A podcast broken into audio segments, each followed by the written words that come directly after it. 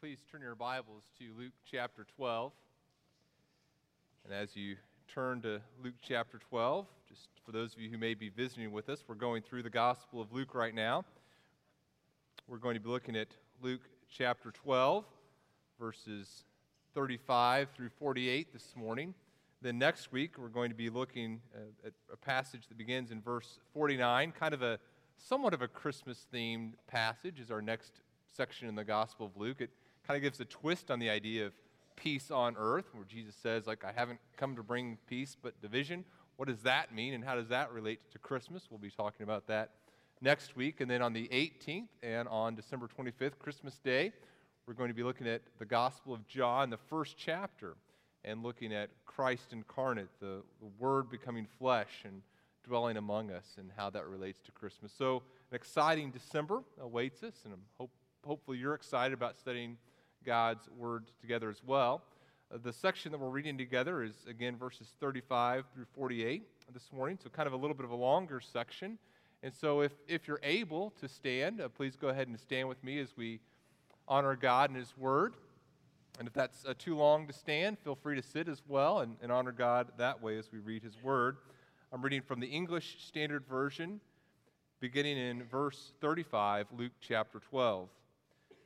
Stay dressed for action and keep your lamps burning. And be like men who are waiting for their master to come home from the wedding feast, so that they may open the door to him at once when he comes and knocks.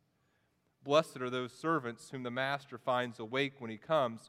Truly I say to you, he will dress himself for service and have them recline at table, and he will come and serve them. If he comes in the second watch or in the third and finds them awake, blessed are those servants. But Know this that if the master of the house had known at what hour the thief was coming, he would not have left his house to be broken into. You also must be ready, for the Son of Man is coming in an hour you do not expect. Peter said, Lord, are you telling this parable for us or for all? And the Lord said, who then is the faithful and wise manager whom his master will set over his household to give them their portion of food at the proper time? Blessed is that servant whom his master will find so doing when he comes. Truly I say to you, he will be, set him over all his possessions. But if that servant says to himself, My master is delayed in coming, and begins to beat the male and female servants, and to eat and drink and get drunk, the master of that servant will come on a day when he does not expect him and in an hour he does not know, and will cut him in pieces and put him with the unfaithful. And that servant who knew his master's will but did not get ready or act according to his will will receive a severe beating. But the one who did not know and did what deserved a beating will receive a light beating. Everyone to whom much was given, of him much will be required. And from him to whom they entrusted much, they will demand the more. You may be seated. May God encourage us and strengthen us, and enlighten us through His Word this morning. And let's pray as we continue our time of worship. Father, we thank you for your word to us this morning. Thank you for the privilege of coming together to, to talk about it and to worship you. Help us to continue to worship you in spirit and in truth. And help us uh, this month, especially to be mindful of the opportunities you've given us to proclaim this good news of your Son, Jesus Christ, and his return to others. We pray this in your Son, Jesus' name. Amen. Robert Frost wrote a very famous poem, perhaps you've heard of it, entitled Fire and Ice. Fire and Ice. And the poem goes something like this uh, Some say the world will end in fire, some say in ice. From what I've tasted of desire, I hold with those who favor fire. But if it had to perish twice, I think I know enough of hate to say that for destruction, ice is also great and would suffice.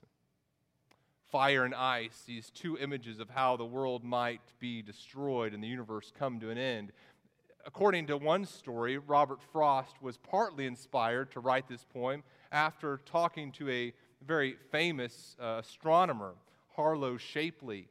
And it was sometime before 1920 that Shapley and Frost were talking about how the world might come to an end. And Shapley shared with Frost two different scenarios. Shapley said, well, one possibility is that because of the, the gravitational attraction that different objects in the universe have toward one another, uh, different uh, planetary bodies have toward one another, and solar systems have toward one another, and galaxies have these gravitational attractions toward one another. One possibility is that the, the universe will collapse in on itself someday in the, the far future. And Shapley said that that collapsing would be like this, this huge cataclysmic cosmic fireball, and, and the universe could come to an end in this great event. Or, said Shapley, another scenario is that the universe could continue its expansion outward and over billions and billions of years, Shapley said the universe could continue to expand. And as it continued to expand, it would become this, this cold, lifeless place. Uh, planetary systems would slowly die out, galaxies would die out, and it would be like, like ice, just this, this total cold place, desolate of any life or energy. And that inspired, so it said, that inspired these words by Frost using that imagery of, of fire and ice to describe the, the human emotions of, of desire and, and hatred and how those can lead to destroying human relationships. And this, this picture, fire and ice, how might the universe come to an end? Scripture, of course, has a lot to say about how our world will come to an end. Scripture tells us a great deal about Christ's second coming and, and the age that that will usher in and how the, a new heavens and new earth will be created. And yet, sadly, and, and maybe you believe this to be true as well, uh, sadly, I believe that the church is talking less and less about end time events. The church is talking less and less about the doctrine of the end times and what's going to happen at the culmination of this age, the, the end of the world as we know it. I think there's a, a lot of reasons for that. One reason I think that the church has become somewhat reluctant to talk about end of time events is because uh, we live in a time where people who talk a lot about end time events sometimes make these, these wild speculations. I can remember being a, a, a young kid and, and, hearing some people say some things about the end times. I thought, how in the world are, are they getting this? They would talk about I'd go to a prophecy conference and they'd talk about the Soviet Union and they'd say, now, here in Daniel chapter whatever, it's describing the Soviet Union, and here's Mikhail Gorbachev right here. And, and I'd read. Boy, I'm not getting that. I don't understand this. And then, you know, 20 years go by, and, and what's happened? There's no more Soviet Union, there's no more Gorbachev. And so you realize, boy, I'm just kind of reluctant to talk about prophecy because all these predictions haven't turned out to be true. Maybe remember earlier this year, May 2011, remember Harold Camping?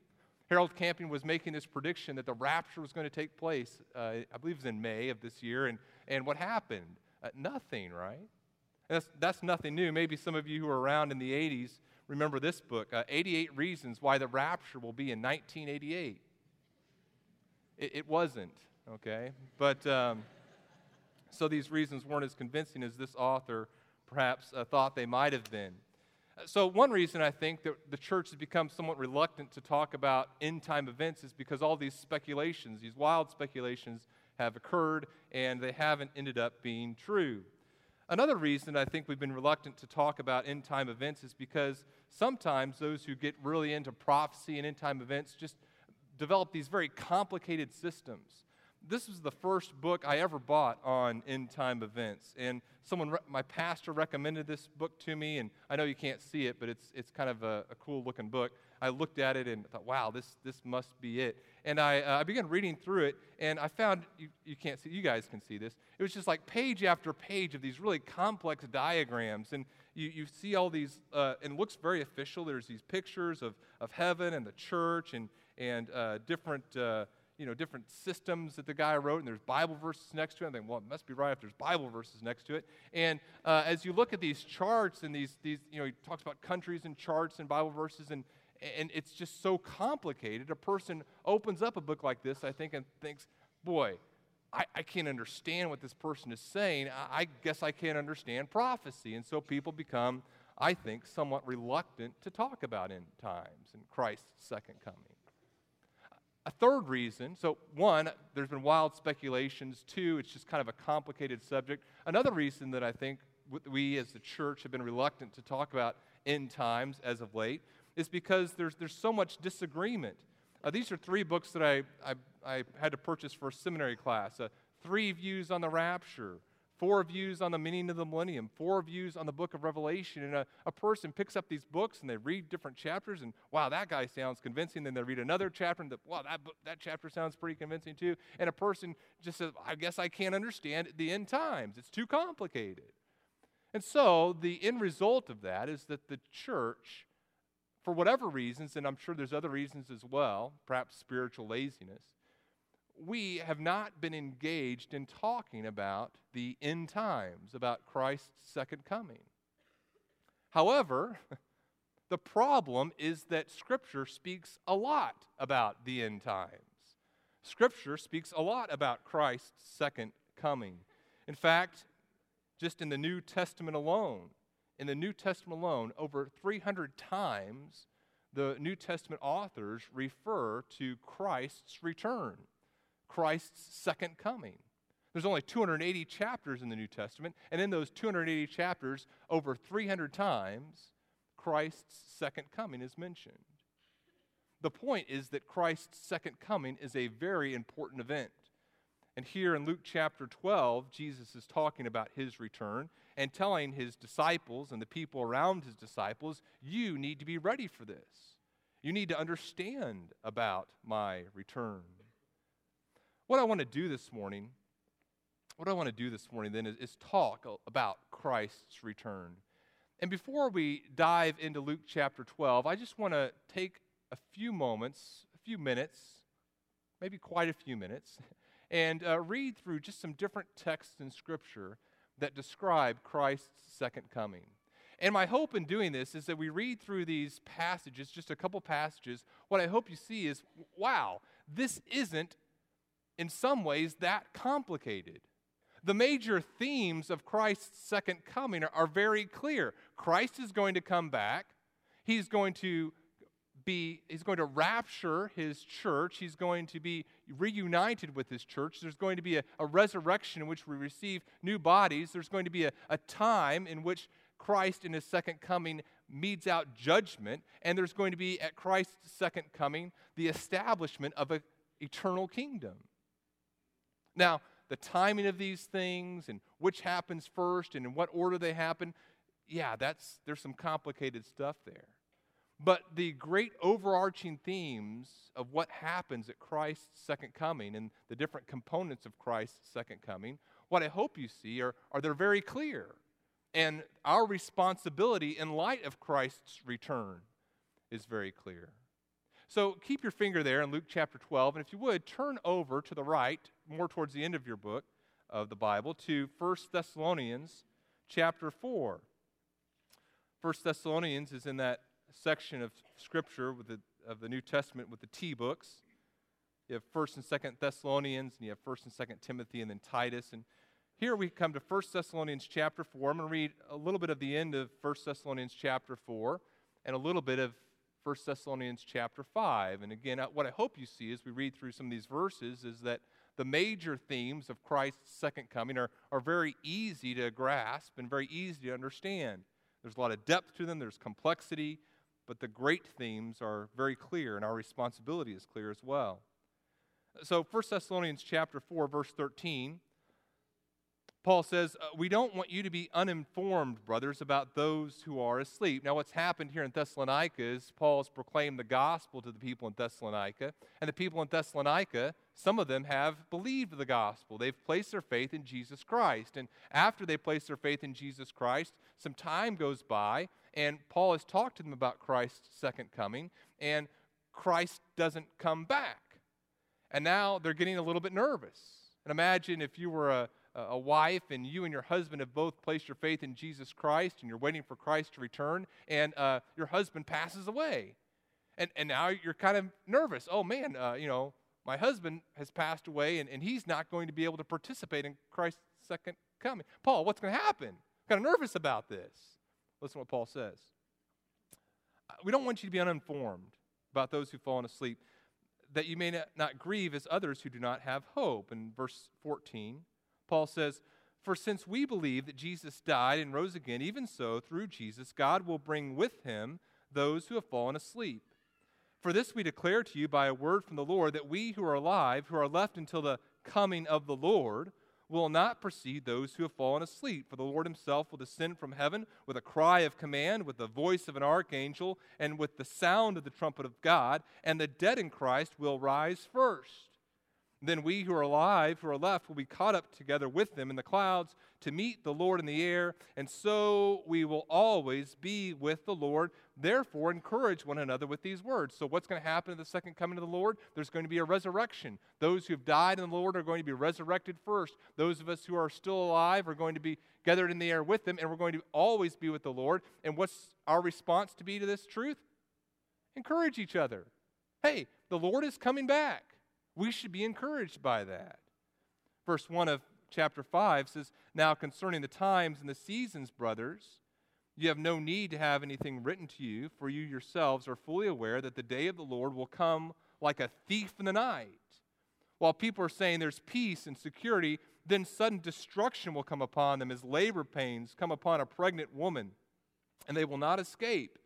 But you are not in darkness, brother, for that day to surprise you like a thief, for you are all children of light, children of the day. We are not of the night or of the darkness. So then let us not sleep as others do, but let us keep awake and be sober. Verse 9 For God has not destined us for wrath, but to obtain salvation through our Lord Jesus Christ, who died for us, so that whether we are awake or asleep, we might live with him. Therefore, what? Encourage one another and build one another up just as you're already doing. And so, again, what do we see there? We know that the day of the Lord is coming. We know that it's going to surprise some. We're not to be surprised, we're to be living in expectation of it. And while we wait for that day, we're to be encouraging others. Let me read another passage to you. You don't need to turn there. Uh, Zephaniah chapter 1. Zephaniah chapter 1 tells us this about the day of the Lord, the coming of the Lord. It says, The great day of the Lord is near. It's, it's near, it's hastening fast. The sound of the day of the Lord is bitter. The mighty man cries aloud there. A day of wrath is that day, a day of distress and anguish, a day of ruin and devastation, a day of darkness and gloom, a day of clouds and thick darkness, a day of trumpet blast and battle cry against the fortified cities and against the lofty battlements. Verse 17 of Zephaniah 1 says, I will bring distress on mankind, so they shall walk like the blind, because they've sinned against the Lord. Their blood shall be poured out like dust, and their flesh like dung. Neither their silver nor their gold shall be able to deliver them on that day, the day of the wrath of the Lord. And the fires of his jealousy, all the earth shall be consumed, for a full and sudden end he will make of all the inhabitants of the earth. That seems pretty clear to me as well. The second coming of the Lord also describes this time of destruction and judgment. There's going to be a day where gold and silver are of absolutely no value because they will be completely useless to deliver you from the destruction that is coming upon all mankind. It's a day that is near in the sense that is always, always near to us, always upon us. In Daniel chapter 7, one more passage I want to read to you to help you understand how clear the major themes of the second coming of Christ are. Daniel chapter 7, verse 13. Daniel says, I, I saw in the night vision, and behold, with the clouds of heaven there came one like a son of man. And he came to the Ancient of Days and was presented before him, and to him was given dominion and glory and a kingdom, that all peoples and nations and languages should serve him. His dominion, his kingdom is an everlasting dominion which shall not pass away, and his kingdom is one that shall not be destroyed. That's very clear as well, right? When the Son of Man returns, when the Son of Man comes to establish his kingdom, a kingdom will be established that never ends. So at the second coming of Christ, while some of the chronological details may be issues we need to delve into deeper, what I hope you see is that the coming of the Son of Man, the second coming of Christ, the big themes are very clear. You and I, those of us who are believers, are going to be joined with our Lord. Those who have died are going to be resurrected at the second coming. At the second coming, there's going to be a time of, of tribulation and judgment. The second coming of Christ is going to be a time where Christ establishes his eternal kingdom and reigns forever and ever as king. That's the second coming of Christ. And you and I have a responsibility to understand the great truths about the second coming of Christ. And right now, live in light of Christ's second coming. So, what I want to do with you this morning, as we turn back to Luke chapter 12, what I want to do with you this morning as we look through Luke chapter 12 is talk about three great truths that are extremely clear in Scripture about Christ's second coming. And we're going to look at three different parables, and as we look at each parable, we're going to see a truth that should impact us currently as we think about Christ's return. The first truth is this first major truth that's extremely clear in Scripture is this you are to be ready for your master's return. You are to be ready for your master's return. Look at the text with me, if you would. Verse 35, Jesus tells the disciples to be instructed, uh, tells them to be ready and gives them two different images to describe this readiness. He says in verse 35, Stay dressed for action and keep your lamps burning. This expression, stay dressed for action, literally means uh, gird up your loins they would wear these long robes around the home. And whenever a person was preparing to leave or preparing for some sort of action, they would take a belt and take the folds of the robes and kind of cinch them together. And so a person that was ready for action, preparing to leave, would be a person who, who'd girded up their loins, who'd, who'd put on a belt. Jesus says, Be ready, be dressed for action. Then he says, Keep your lamps burning. The idea there is that if you're going to be traveling at night or doing something in the darkness, you need to have a, a, lamp ready to do the things you're supposed to do. And so the instruction Jesus is giving them is, is be ready. And then he says, uh, here's a little parable to show you what you're to be like as you wait. He says in verse 35, I'm sorry, verse 36, be like men who are waiting for their master to come home from the wedding feast so that they may open the door to him at once when he comes and knocks. Blessed are those servants whom the master finds awake when he comes. The imagery here that Jesus is giving to those who are listening to him, listening to him, is that they are to be like slaves who are waiting for their master's return. You and I, as we wait for Jesus Christ's return, are to be like slaves waiting for a master's return. Now, when we're supposed to be like slaves, we need to understand what a slave is, right? The ESV that we're reading from this morning translates a, a word servant, and some of your translations may say, may say slave. The word that Luke uses here is a Greek word, uh, doulos. Doulos. And literally, that Greek word that Luke uses means slave. And English translators, as they find the word doulos, the Greek word doulos, in the Greek text throughout the New Testament, they, they struggle with how to translate it. Sometimes they use the word slave, sometimes they use the word servant. And the reason they struggle with this word slave is because slave means something different in different cultural contexts. Obviously, in our North American cultural context, we have one perception of slavery and what slavery looks like and what slavery, slavery is. We think of that most heinous time in our nation's history whenever slavery existed here. Slavery has existed in almost all human cultures throughout human history. In Jesus' culture, slaves comprised some 15 to 30 percent of the Roman Empire. A slave in the Roman Empire could be found against, uh, be found throughout all different classes of society. Some slaves were workers in the fields, some slaves were doctors, some were lawyers, some were builders. Uh, these slaves had varying degrees of education. Some slaves were like accountants, some slaves were household managers. Slaves existed in all different aspects of culture and of society. A slave had the responsibility to do what his or her master told them to do. And in that sense, there's kind of a universal common denominator to slavery. The slave does not have autonomy. The slave can't wake up one morning and say, you know what, uh, today I think I'll do such and such. The slave is the, the property, the responsibility of his or her owner.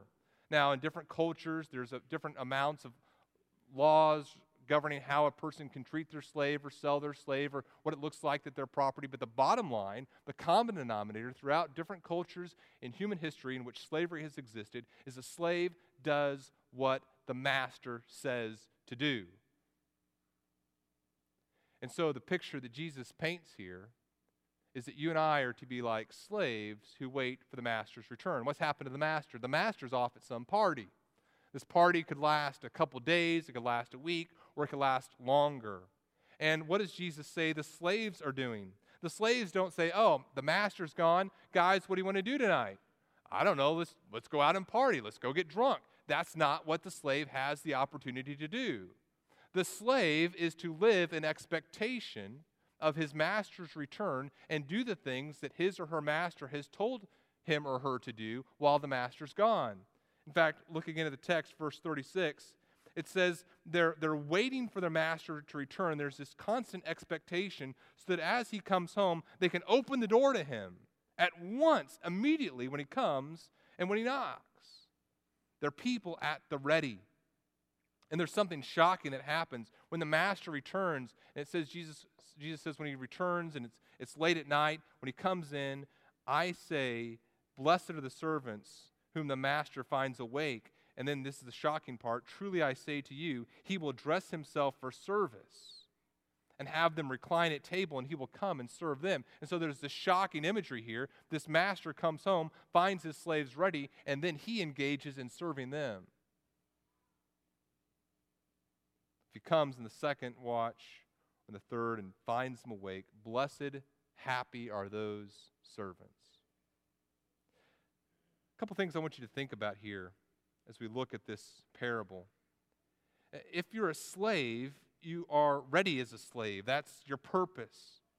And our master, our Lord Jesus Christ, has told us to be ready for his return. There's kind of an interesting theology that's making its way through the church today. And it's a theology that I think our church needs to be especially careful of.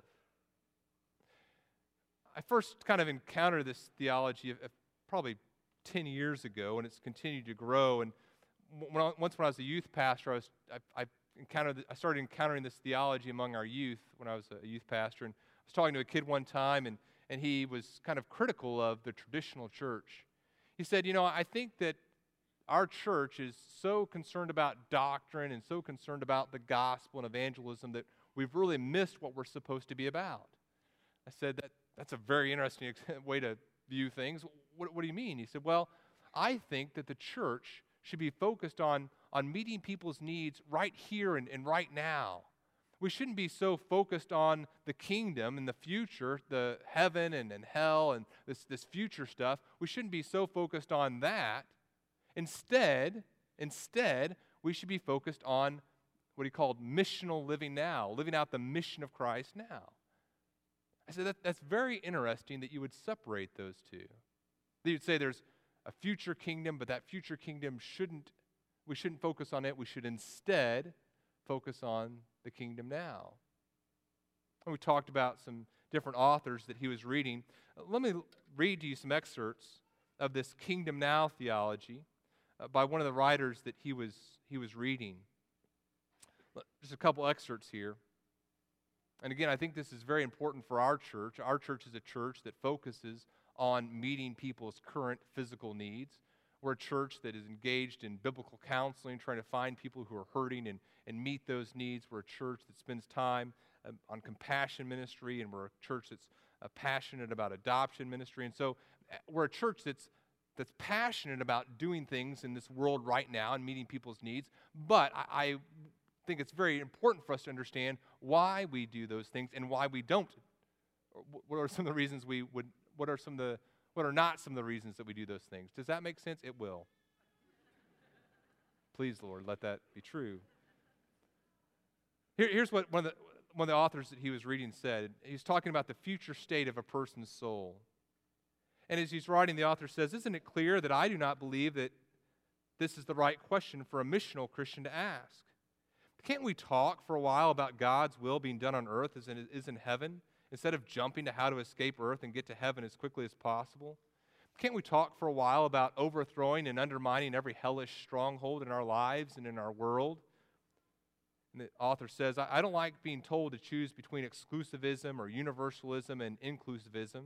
Each road takes you somewhere to a place with some advantages and some disadvantages, but none of them is the road of my missional calling, blessed in this life to be a blessing to everyone on earth.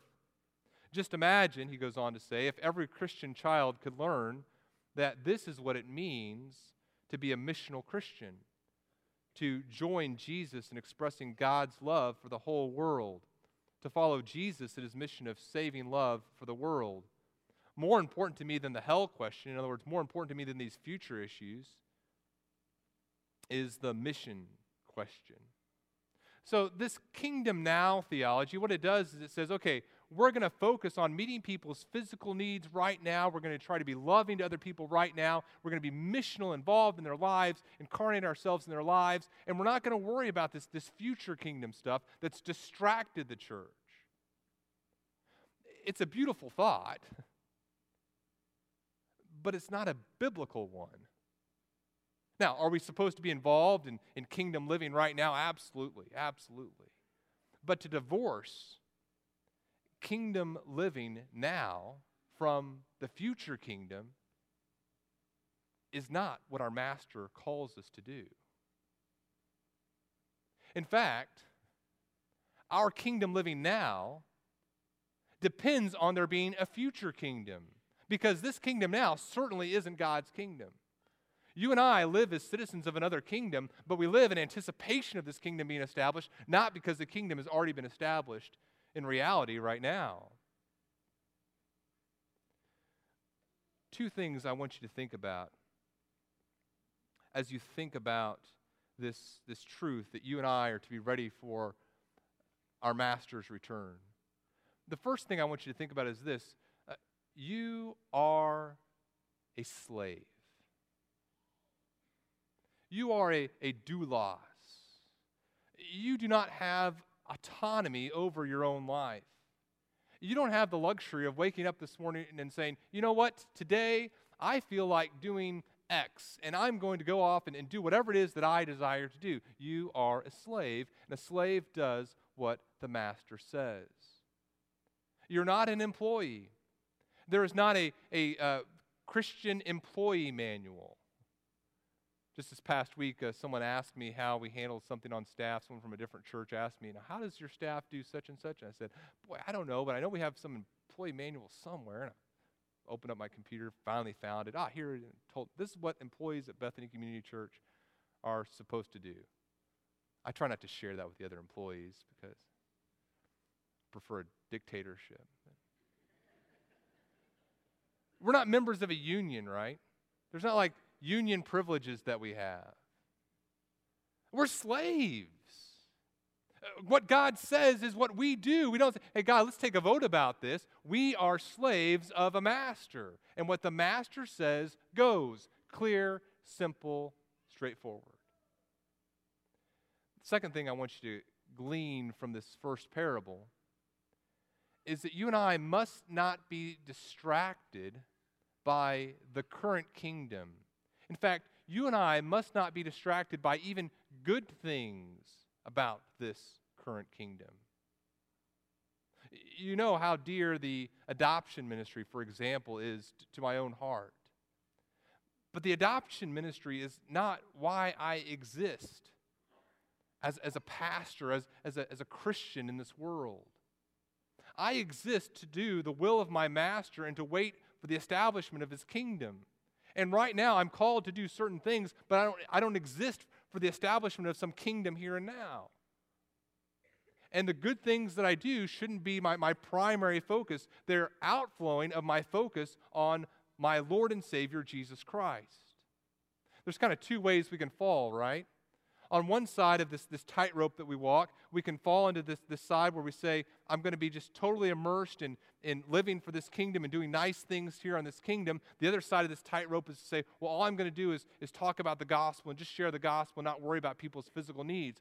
A person who truly believes the gospel and has, has uh, appropriated through faith God's reconciliation to their lives, a person who's, who's rightly reconciled themselves to God, is going to be a person that lives out the gospel and the future kingdom in their lives, not someone who lives in ignorance of the future or rejects the future kingdom. You are a slave who is to be ready for your master's return. Let's look at the second parable. It's a short one. Here we're going to see this major truth about Christ's second coming. You do not know when your master will return.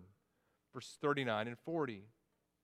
Verse 39, verse 39, Jesus says, But know this, that if the master of the house had known at what hour the thief was coming, he would not have left his house to be broken into. You also must be ready, for the Son of Man is coming at an hour you do not expect when Christ talks about the need to be ready for the Master's return, the obvious question that perhaps some of the audience would have been asking is okay, we're to be ready, but, but when is it going to take place? This is true anytime we hear about a, a major or exciting event, right? You know, you, we tell our kids, uh, we're going to go to Texas. When are we going to go to Texas? How long is it going to take to get to Texas? How many miles is it to Texas? How many days will we be in Texas? When will we come back? How long will it take us to get back? What will we do when we get back? When will we do that? It, when, when, when, when, right? When something exciting is going to take place, when something major is going to take place, we want to know when. We're going to build a building. When are we going to build a building? When is it going to be done? When are we going to do a fundraiser? When are we going to have the architects decide? I don't know. Stop asking. No. I want to know too. When, when, when? That's big events. We want to know when. Jesus has some interesting news for us. You don't know. Now, if, if a master of a house knew when a person was going to to uh, rob his house. In fact, the imagery here is a person digging through a, a, a, muddy wall, a brick wall, kind of digging through that and, and, and robbing them. If you knew when that was going to take place, you would stay there and be ready for them. When I was in college, uh, someone stole my, my, my bike. I just bought this, this great, I got a great deal at a garage sale, this $50 bike, got me around campus and to work and stuff, and, and this, this beautiful bike. I left it on the balcony and someone, someone stole it. And how many times do I tell myself, oh, if only I had known that was going to be stolen, I would have put a lock on it. But I didn't. It still bugs me. If he had known what time the thief was going to break in, he would have been prepared. But Jesus says, You don't know. You don't know. Isn't that kind of interesting? What's the theology here of, of not knowing? What does it mean to us practically that that we don't know when the Lord is going to return. There's lots of scriptures that, that tell us about the nearness of the day of the Lord. Isaiah 13, 6 says, Wait for the a wail, for the day of the Lord is near. Ezekiel 33, the day is near, the day of the Lord is near. Joel 1:15, alas for the day, for the day of the Lord is near. Obadiah 15, for the day of the Lord is near. It's near, it's near, it's near. But, but, but why don't we know more? Why don't we know when? I think there's a certain humility that is created in the human heart as we recognize we're slaves who don't know. And there's a certain expectation and a growth in holiness that should occur in our hearts as we contemplate that the end of all things is at hand, it's near, although we don't know when. It's always, it's always approaching, it's always ever closer. It should create humility. I mentioned uh, prophecy conferences. They, they used to be a lot more prominent, right? I was at a prophecy conference some 20 years ago and was sitting there in the audience, and there were some experts on stage and, and uh, kind of a panel and kind of a Q&A time. And you know what at, gets asked at every prophecy conference? A person raises their hand and says, um, who's the Antichrist? And first guy uh, takes the microphone, and he I couldn't believe he said this. He said, I know, but I'm not going to tell you. what?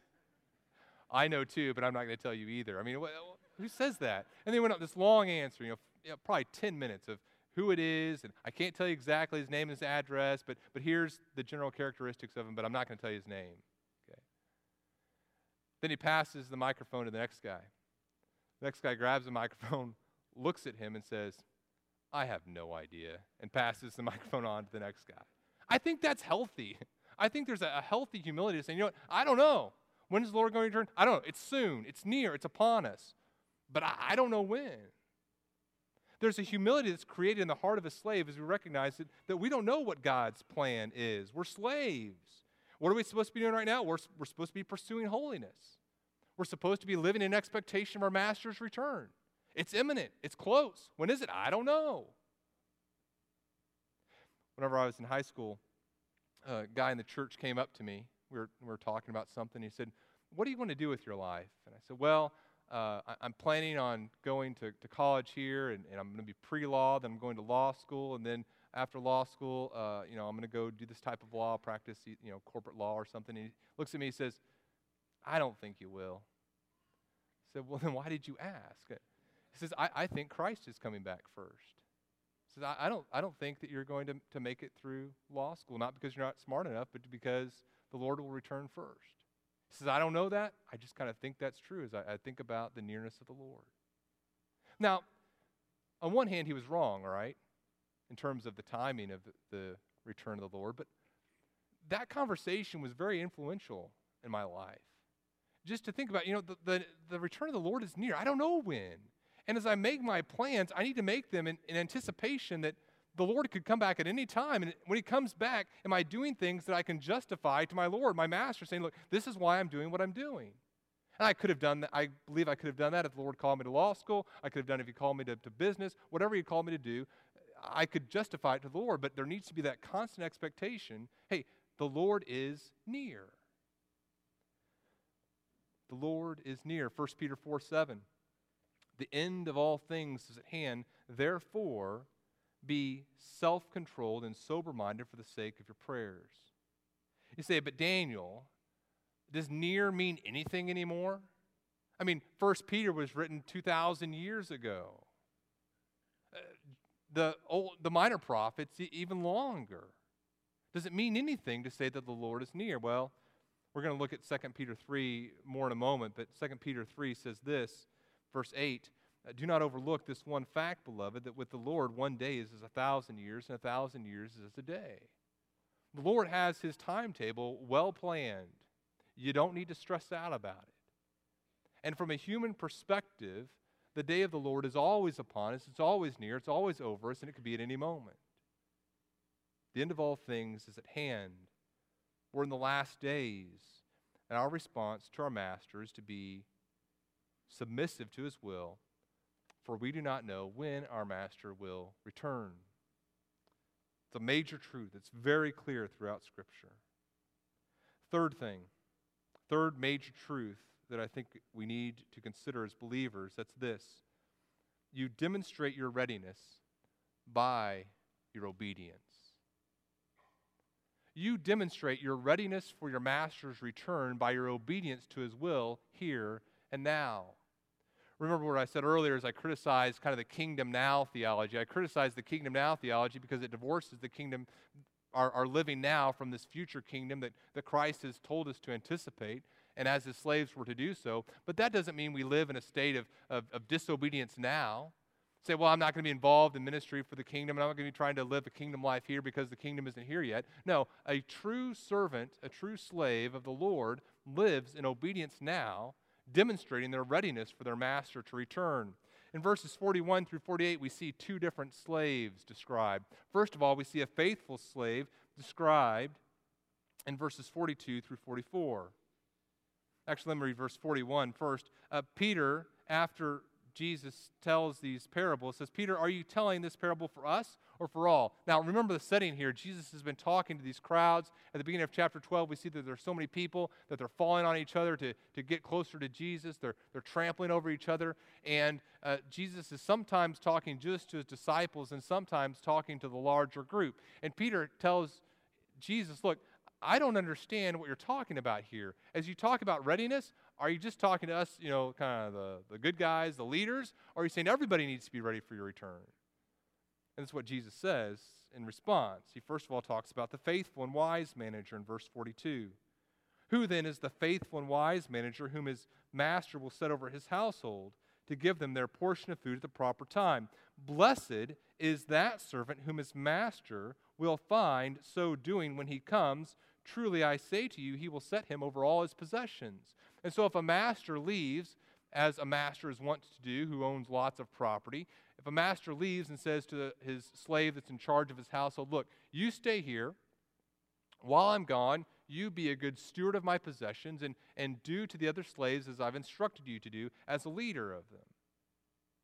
Now, if the slave does what he's supposed to do with his master's possessions, the master comes back, finds everything in order, and says, Good job, nice going. And you're in charge of even greater things in the future.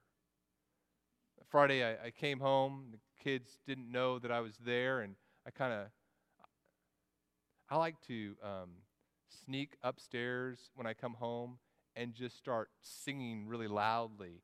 My singing is scary as it is, but then to do it really loudly and suddenly just really freaks the kids out. And so I was about to do that. Um, and as I was about to do that, I heard my, my boys talking to one another. And I thought, oh dear, they're probably arguing about something, which shows the hardness of my heart. But I heard the, one of my boys tell the other, hey, we need to work really hard right now. We need to be good workers so we can rest later. I thought, oh, wow, that's some really good parenting. And what did I do? I, I, rewarded them. I said, hey, uh, guys, you're doing a great job. You're doing a, I come home, you're cleaning your room, you're doing a great job, and, and you're giving each other good advice, and the other one's responding well to it. it it's, it's, it's reward time. Yay, daddy's great. You know. That's the reward of the, the faithful slave. The master comes, sees the slave doing what he or she is supposed to be doing. But the other side is presented beginning in verse 45. We see the unfaithful servant. We see several different ways that the unfaithfulness manifests itself. Verse 45 But if the servant says to himself, My master is delayed in coming, and begins to beat the male and female servants, and to eat and drink and get drunk, the master of that servant will come on a day when he does not expect him, at an hour he does not know, and will cut him in pieces and, and put him with the unfaithful. He's talking here about unbelievers. You say, Well, are unbelievers slaves of God? Absolutely. Every human being owes his or her allegiance to their master, to God. Some acknowledge it, some refuse to acknowledge it. This slave here refuses to acknowledge their dependence upon God, their allegiance to God, and so God returns, Christ returns, sees them not doing what they're supposed to be doing, and they're assigned a place with unbelievers, with the unfaithful. Then we come to verse 47. It says, And that servant who did not get ready, or act according to his will will receive a severe beating, but the one who did not know and did what deserved a beating will receive a light beating. The, the bottom line here is that every person is accountable to God, and the person who isn't a faithful slave, a person who has not responded in faith to Jesus Christ and is ready and looking forward and anticipating his return, will suffer punishment. The unbeliever who fails to understand the return of Christ returns, uh, fails to place their faith in Jesus Christ, will suffer eternal punishment. You say, well, what does it mean about this, these degrees of punishment? Well, the sad thing for some is that the more knowledge you have, the more accountable to God you are for the knowledge that He's entrusted to you. Hebrews 2 tells us much the same thing. The writer of Hebrews says we must pay closer attention to what we have heard, lest we drift away from it. For since the message declared by angels proved to be reliable, and every transgression or disobedience received a just retribution, retribution, how shall we escape if we neglect such a great salvation? It was declared at first by the Lord, and it was attested to us by those who heard, while God also bore witness by signs and wonders and various miracles and by gifts of the Holy Spirit distributed according to his will. In other words, if if this one declaration that was declared to, by angels is unalterable, how much more the message that was preached by Jesus Christ himself? And a person who heard the kingdom of God described by Jesus Christ and proclaimed by Jesus Christ, a person who heard that message and refused to respond to it, is in great danger. Every person who fails to respond to the Lordship of Jesus Christ is in danger. But how much more the people who are in this room who have clearly heard about their need for a Savior, their condemnation, just condemnation because of their sin, and the salvation that is offered through faith alone in Jesus Christ alone. How much more danger are you and I in if we hear that message of faith in Jesus Christ being the means through which we can be saved? How much more danger are we in if we hear that message and we reject it?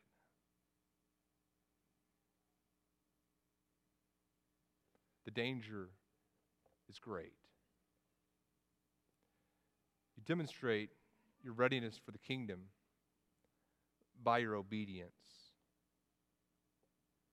You demonstrate your readiness for the kingdom by your obedience. By living now in light of this future kingdom. I want to close our time by reading 2 Peter chapter 3, portions of it together. 2 Peter chapter 3, I'll let you turn there. It's, it's right before you get to the end of the Bible. It's before 1st, 2nd, 3rd John, Jude, Revelation. It's 2 Peter. Some of you who grew up in the 80s may remember the song by a band called REM. It's, the end of the world as we know it. And then, and I feel fine.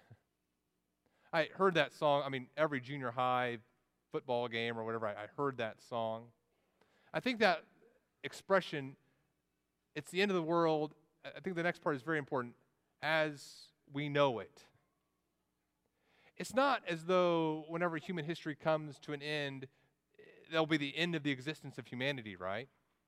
We're talking about the, the end of the world in its current system that's going to take place whenever Christ returns. There's a, I, I'd never seen the music video to this REM uh, song, It's the End of the World as We Know it. But this last week I was thinking about that song and I thought, I've never, I don't think I've ever seen that, that music video. And so I went on to, to YouTube or something and I, I saw this, this music video. And the music video is of a, a kid who's been skateboarding. And he's come across a farmhouse and, and there's just all these, these photographs and these, these memories of the people who used to live in this farmhouse scattered throughout the house. And it's kind of this the sad picture of this, this young person, this young skateboarding kid, finding all the things from this, this family of the past who's, who's no longer around, but there's these heirlooms and these things that he's playing with, and it's just that world is ended as they know it. The world as we know it is coming to an end. The worldly systems that we love so much and are so much a part of, eh, they're coming to an end. It's over. And a future kingdom is coming. And yeah, you say eschatology, uh, the, the doctrine of the end times, that's so complicated. People disagree, people say wacky things. You know, Harold Camping, kind of interesting thing, Harold Camping said all these crazy things. And the secular media, and even some Christian media, mocked him, but they weren't just mocking the fact that, they, that he was setting a date, they were mocking the reality that a God would hold his creation accountable for the way that they acted. They were mocking the idea of a just God establishing his kingdom and meting out punishment. That's coming. We must be ready. Let me close again here by looking at 2 Peter chapter 3. Verse 1 of 2 Peter 3, Peter writes, This is now the second letter that I am writing to you, beloved, and both of them, I'm stirring up your sincere mind by way of reminder that you should remember the predictions of the holy prophets and the commandment of the Lord and Savior through your apostles, knowing this, first of all, that scoffers will come in the last days with scoffing, following their own sinful desires. They will say, Where is the promise of his coming? For ever since the fathers fell asleep, all things are continuing as they were from the beginning of creation. He's not coming. Things are staying the same as they've always been for they deliberately overlooked this fact that the heavens existed long ago, and the earth was formed out of water and through water by the word of God. and that by means of these the world that then existed was deluged with water and perished. But by the same word, the heavens and the earth that now exist are stored up for fire, being kept until the day of judgment and destruction of the ungodly. But do not overlook this one fact, beloved, that with the Lord one day is as a thousand years, and a thousand years is one day.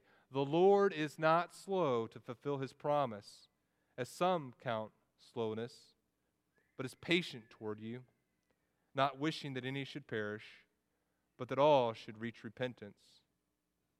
But the day of the Lord will come like a thief and then the heavens will pass away with a roar, and the heavenly bodies will be burned up and dissolved, and the earth and the works that are done on it will be exposed. Since all these things are thus to be dissolved, what sort of people ought you to be in, in lives of holiness and godliness, wasting, waiting for and hastening the coming of the day of God, because of which the heavens will be set on fire and dissolved, and the heavenly bodies will melt as they burn? But according to his promise, we are waiting we are waiting for new heavens and a new earth in which righteousness dwells. May you and I be ready for that day, and as slaves, ready for the return of our Master. Let's pray. Father, we thank you for your word, and we thank you for the return of your Son, Jesus Christ. We pray that our hearts would be ready for him, ready to receive him. We pray that you would give us hearts of repentance and faith in him We pray this in his name. Amen.